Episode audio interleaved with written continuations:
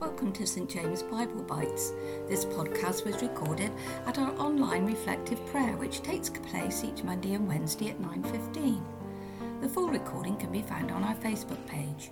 Today our reflection is from the Reverend Fabian Wuyts entitled Walk Together. Deuteronomy chapter 1. From the 40th year, on the first day of the 11th month, Moses spoke to the Israelites, just as the Lord had commanded him to speak to them. This was after he had defeated King Sihon of the Amorites, who, re- who reigned in Heshbon, and King Og of Bashan, who reigned in Ashtaroth and in, Id- and in Idre.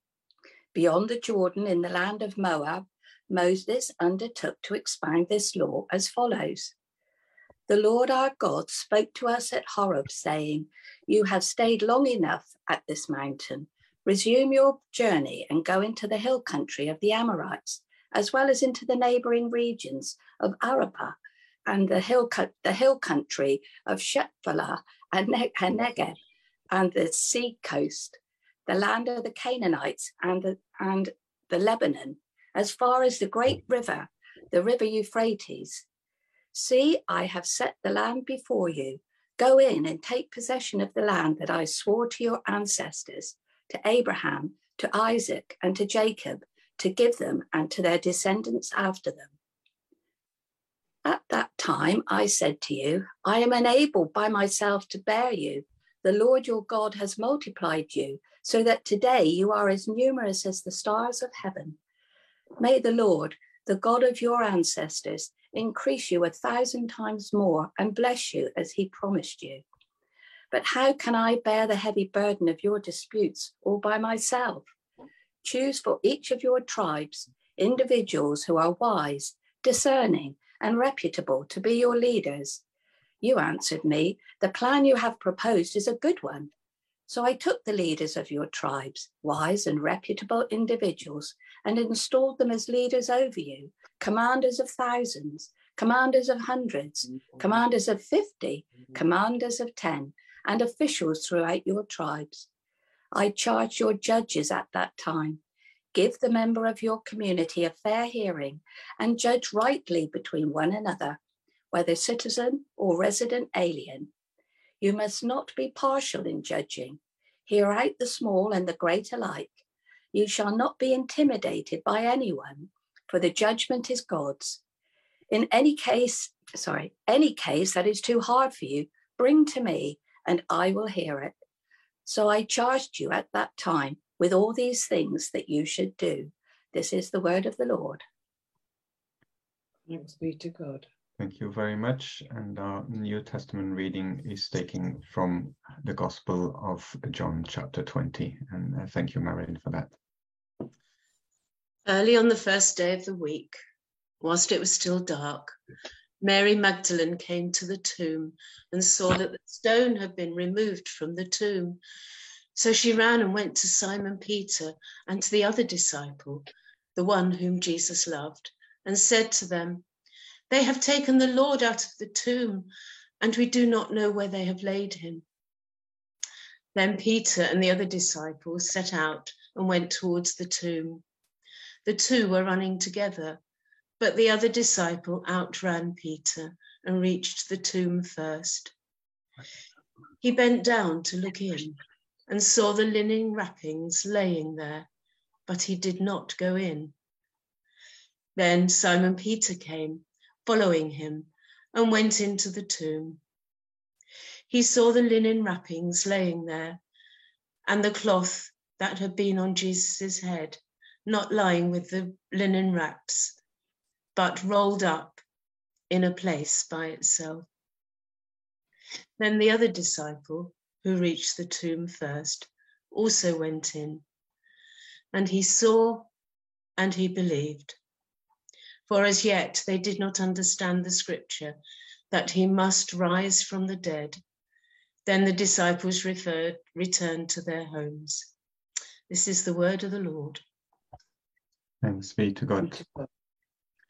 Thank you very much, uh, Lynn and Marilyn, for doing that. I'm just going to restart my video. I was quickly looking at my phone and I couldn't find it. So um, looking at those passages, but um, also kind of the liturgy, liturgy um, that we've been um, reading. Um, just starting at the very, very, very start when we start with those words, we say it. I think each time um, we're having morning prayer, we have this kind of opening prayer of Thanksgiving, and they're kind of the same for a few weeks. But uh, what does it mean uh, for us today to really bless God, to uh, be grateful for His salvation in our lives, His rescue? And the history there is about Israel's being uh, ransomed from uh, slavery in Egypt and brought into that promised land. And that's the passage in the Old Testament. The time has come after 40 years in the desert to move into that uh, promised land. So I was reading in the 40th year and I thought, wow, I'm in my 50th year. Um, I can't say I have particular words from the Lord that He has commanded me to say to St. James Church or to this group or to anyone. But I wonder, I wonder uh, if God has a message maybe on my 50th year of on this earth um, a message for st james a message for us as a group a message for you personally what does it mean to be in tune with um, god's seasons uh, in a sense for 40 years they were in the desert um, stuck there uh, partly because of their own wrong choices um, but now was the time to move on to move on to the promised land. And I like this um, sentence in that passage you have stayed long enough, it says, on this mountain. Resume your journey. This is here. You have stayed long enough.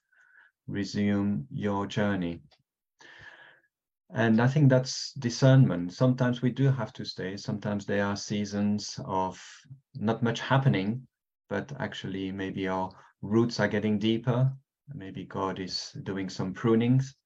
Uh, and sometimes it feels like the season of winter where uh, things looks a bit dead. But sometimes God is calling us to resume a journey or to take on again a certain journey of faith, a journey of healing, or a journey of faith. So I wonder, what is that for you? Are you in a place of waiting and staying? Or are you in a place of maybe taking something new? Or you are in growing in that journey you've already taken and it start to blossom and to flourish. I believe that God's promise is always to give life, always to bring hope. Um, so maybe something you might want to share in your home groups or with your friends where you feel God has been leading you. Also interesting, uh, greatly encouraged by hearing Moses, who was tired. He says, You've become so numerous with so many challenges that I can't do it by myself. And um, one of the way that that has been moving on is that he was given um, a good advice from a family member to say you can't do it by yourself you need to, to delegate and so he placed people commanders who were responsible for thousands for hundreds for 50 but even for tens it's interesting that some of the models church models that are healthy um, is to make small groups groups of eight tens with someone who can look pastorally and also help people grow in their faith through teaching and looking at the Bibles. So, what does it mean for us to have um, that kind of wisdom when things get too much, to delegate, or when we see um, that someone is under too much pressure and we have times to come along and maybe be that helping hands um, for allowing that person to um, have shared uh, ministry or shared responsibility. And it leads led me to think about wonderful passage of the resurrection, of course, but I think it's really a passage also of friendship and discipleship and doing things together. The story unfolds with actually man and woman being involved, which I believe for first century is quite um, uh, surprising. Uh, women didn't have much uh, place in society to be witnesses, and yet there is Mary Magdalene, who is the first to witness the empty tomb, and then goes to Simon Peter and the other disciple. We don't know the name. Um, I wonder who he is because it says he's the one Jesus loved.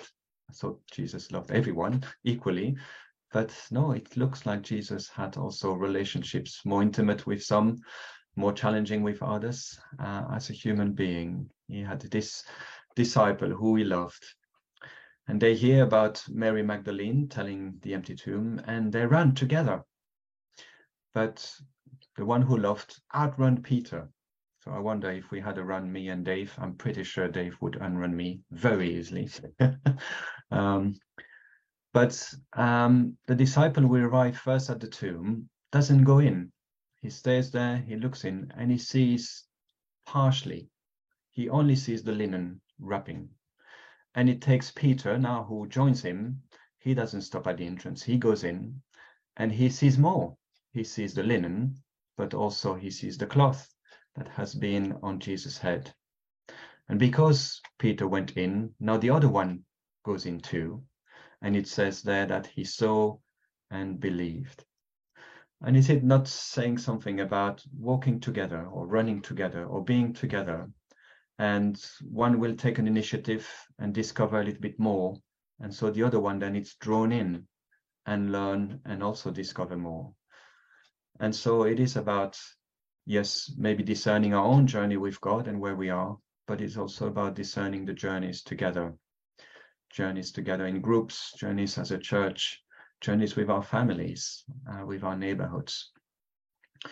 So I think maybe a good prayer for me on my 50th is to discern what is God's journey for me as a human person, um, where maybe I need to have wisdom, um, where I take too much, where too much is on my shoulder, what kind of gift I am to others and concentrate in those areas and what are others' gift to me.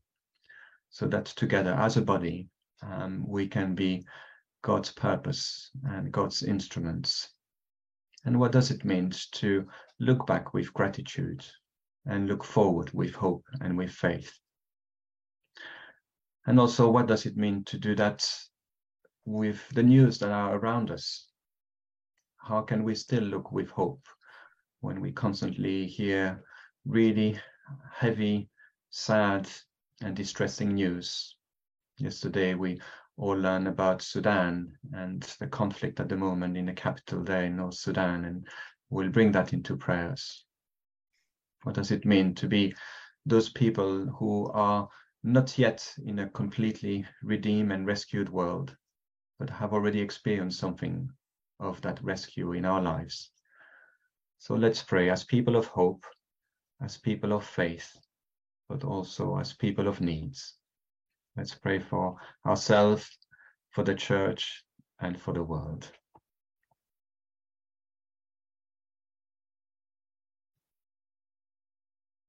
Lord, as a group, we want to bless your name. We want to fix our eyes to the God who's sovereign, who knows, who sees, and who acts. You are the God of rescue. You've rescued Israel from the land of Egypt where there was no hope for them. And you led them, and it took a much longer road for them to get into that promised land.